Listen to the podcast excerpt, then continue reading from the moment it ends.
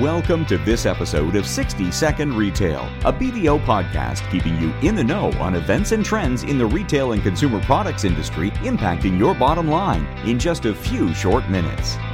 Hello, my name is Natalie Cutler. I'm the national leader of the Retail and Consumer Products Industry Group at BDO USA. Welcome back to our show. In today's episode, we are going to review a topic recently featured in the new Future Proof Retail interactive platform. If you haven't checked us out, it's a fun and inform- informative way to explore technologies and evolutions in the retail industry we think will impact the way we do business 20 to 50 years into the future. And with us today is Anthony Ferguson, audit partner and national industry leader of the FinTech Group at BDO USA. And Anthony's here to speak with us about what he thinks or how he thinks payment technology is going to advance over the coming years and what you can do today to future proof your business. Welcome back, Anthony.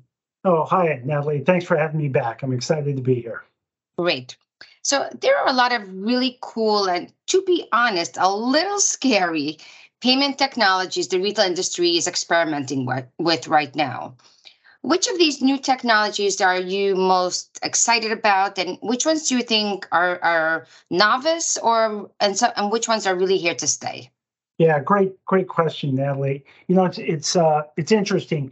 The press does a great job of highlighting fantastic technologies when they arise, but if we just pause for a moment, you know, at least for many of us that are in the iPhone ecosystem, we already have some of these payment technologies thoroughly embedded in our life whether it's the facial recognition technology that's used to open the iPhone, uh, or the, the facial recognition or finger technology used uh, to make a payment in the iPhone ecosystem. That's really all you know this next cutting edge next uh, evolution of payment technology that, that we see in the press. And then we see a number of retailers adopting uh, in various retail verticals around the country and, and, internationally actually.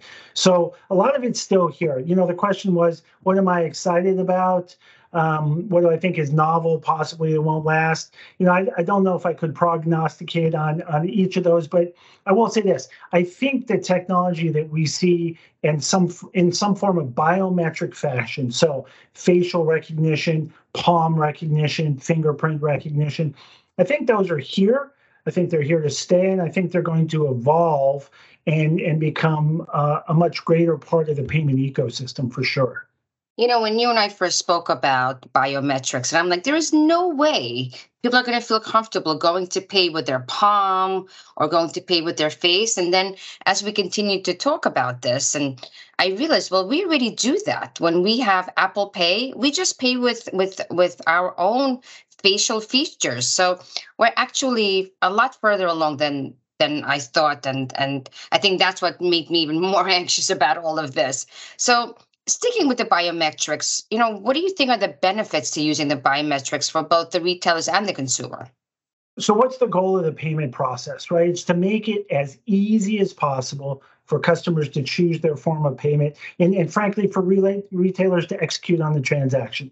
Ease of execution, right? That's that's the number one goal. Uh, and that's on top of a concept of security and reliability, right? So, I really think that when we look at biometrics, it's interesting when you think about the the activity that's already in the marketplace, who's using it and who's not, right? So to to your point, uh, it's it's really embedded in the Apple Pay system. But a, couple interesting observations, right? So right now, the biometric system a little easier to use. It's something that you already have your face, your voice, uh, fingerprint, palm print. So 50 51% of online buyers use biometrics instead of passwords one of the questions I think we have to ask is so what's going to move the 49% forward to biometrics? Is it some level of concern? Is it the security concern uh, that comes with uh, knowing that, that your biometric information is, is out there? Well, in many cases, it already is, right? And, and what I find even more interesting is some of the demographic uh, intricacies of, of who's, who's using this technology. 51% of Gen Z customers use facial recognition to validate their on, online purchases, so greater than half. Now, as opposed, 84% of baby boomers and seniors do not use uh, those type of facial recognition biometric authentication methods. So you really have a disparity between the use of biometrics and and the age cohort. So I think there's a couple things for retailers to solve here that are probably more societal perhaps than they are retailer specific.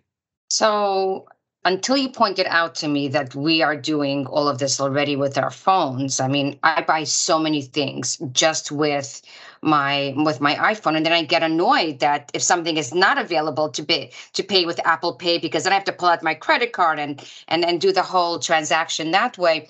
So it's so interesting how in my mind i didn't put all those things together but it really certainly is related to ease of use. But i think one of the things that I think about, and I'm sure other consumers think about, is the security aspect of all of this. Um, you know, as retailers continue to roll out these new payment methods, how do they continue to monitor this from a security perspective and and provide comfort to to to the consumers? Yeah, you know, and that's that's a, an evolving aspect of the biometric uh, ecosystem. I, I would tell you, it's it has perhaps more emotional resonance because it's different than a password, right? When you think about biometrics, you think about your facial recognition, you think about a thumbprint again, and these are items that you know. Uh, for for our conversational purposes, once stolen, you know you can't. You're not changing your face. You're not changing a fingerprint, right? So it's it's a much more personal uh, inf- um, in, information. It's much more personal in its nature, and and therefore perceived as more sensitive. And and there's a reaction to that. And and and probably those that are digital native, those that are younger, are maybe more comfortable with that, while those that are older maybe are a little less comfort. We saw that in the statistics I shared earlier. So I think information security, the security around this, is very important. I, I think the the issues around it though are very consistent with the issues you see in cybersecurity and data privacy right now. You know, it's it's amazing. You mentioned hey having the option to to use biometric information and then not have it is frustrating, and probably a lot of consumers feel that. However, we saw recently with some press at a university here in in uh, the Southern California area that invited a um, a online uh, retail payment processor uh, to handle all their p- payment processings for an event where it was biometric only.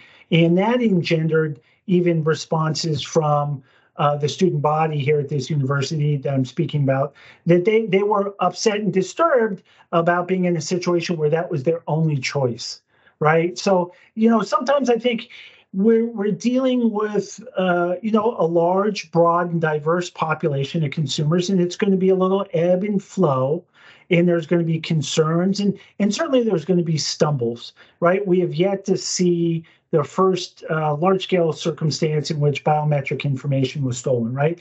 When that does occur, we're going to have to see how the marketplace reacts to it, how retailers, how the press reacts to it, and how how the uh, security partner reacts to it. And, and that leads me to my final thought in response to your query there. I think, regardless, what's really important, and it's important now with the payment processing information that, the retailers currently have and the partners they have, is that you are tied up with a, a, a, strong partner, one that has a strong set of cybersecurity controls in place, has a high regard for data privacy and data security, and that you're constantly evolving in that relationship. It's not a static environment. Great, great. I think that that's certainly top of mind for lots of consumers and, and retailers alike. That um, as they continue to roll out new forms of payment that are biometric based. Well, thank you, Anthony. And if you have any questions for Anthony or myself on what we've covered in this episode, please reach out to us using the Contact Us form on our podcast landing page. And that concludes this episode of BDO's 60 Second Retail Podcast. Don't forget to tune in for the next episode. To find more information on our hosts, guests, BDO's services, or listen to previous episodes of 60 Second Retail, please visit www.bdo.com slash 60-second-retail.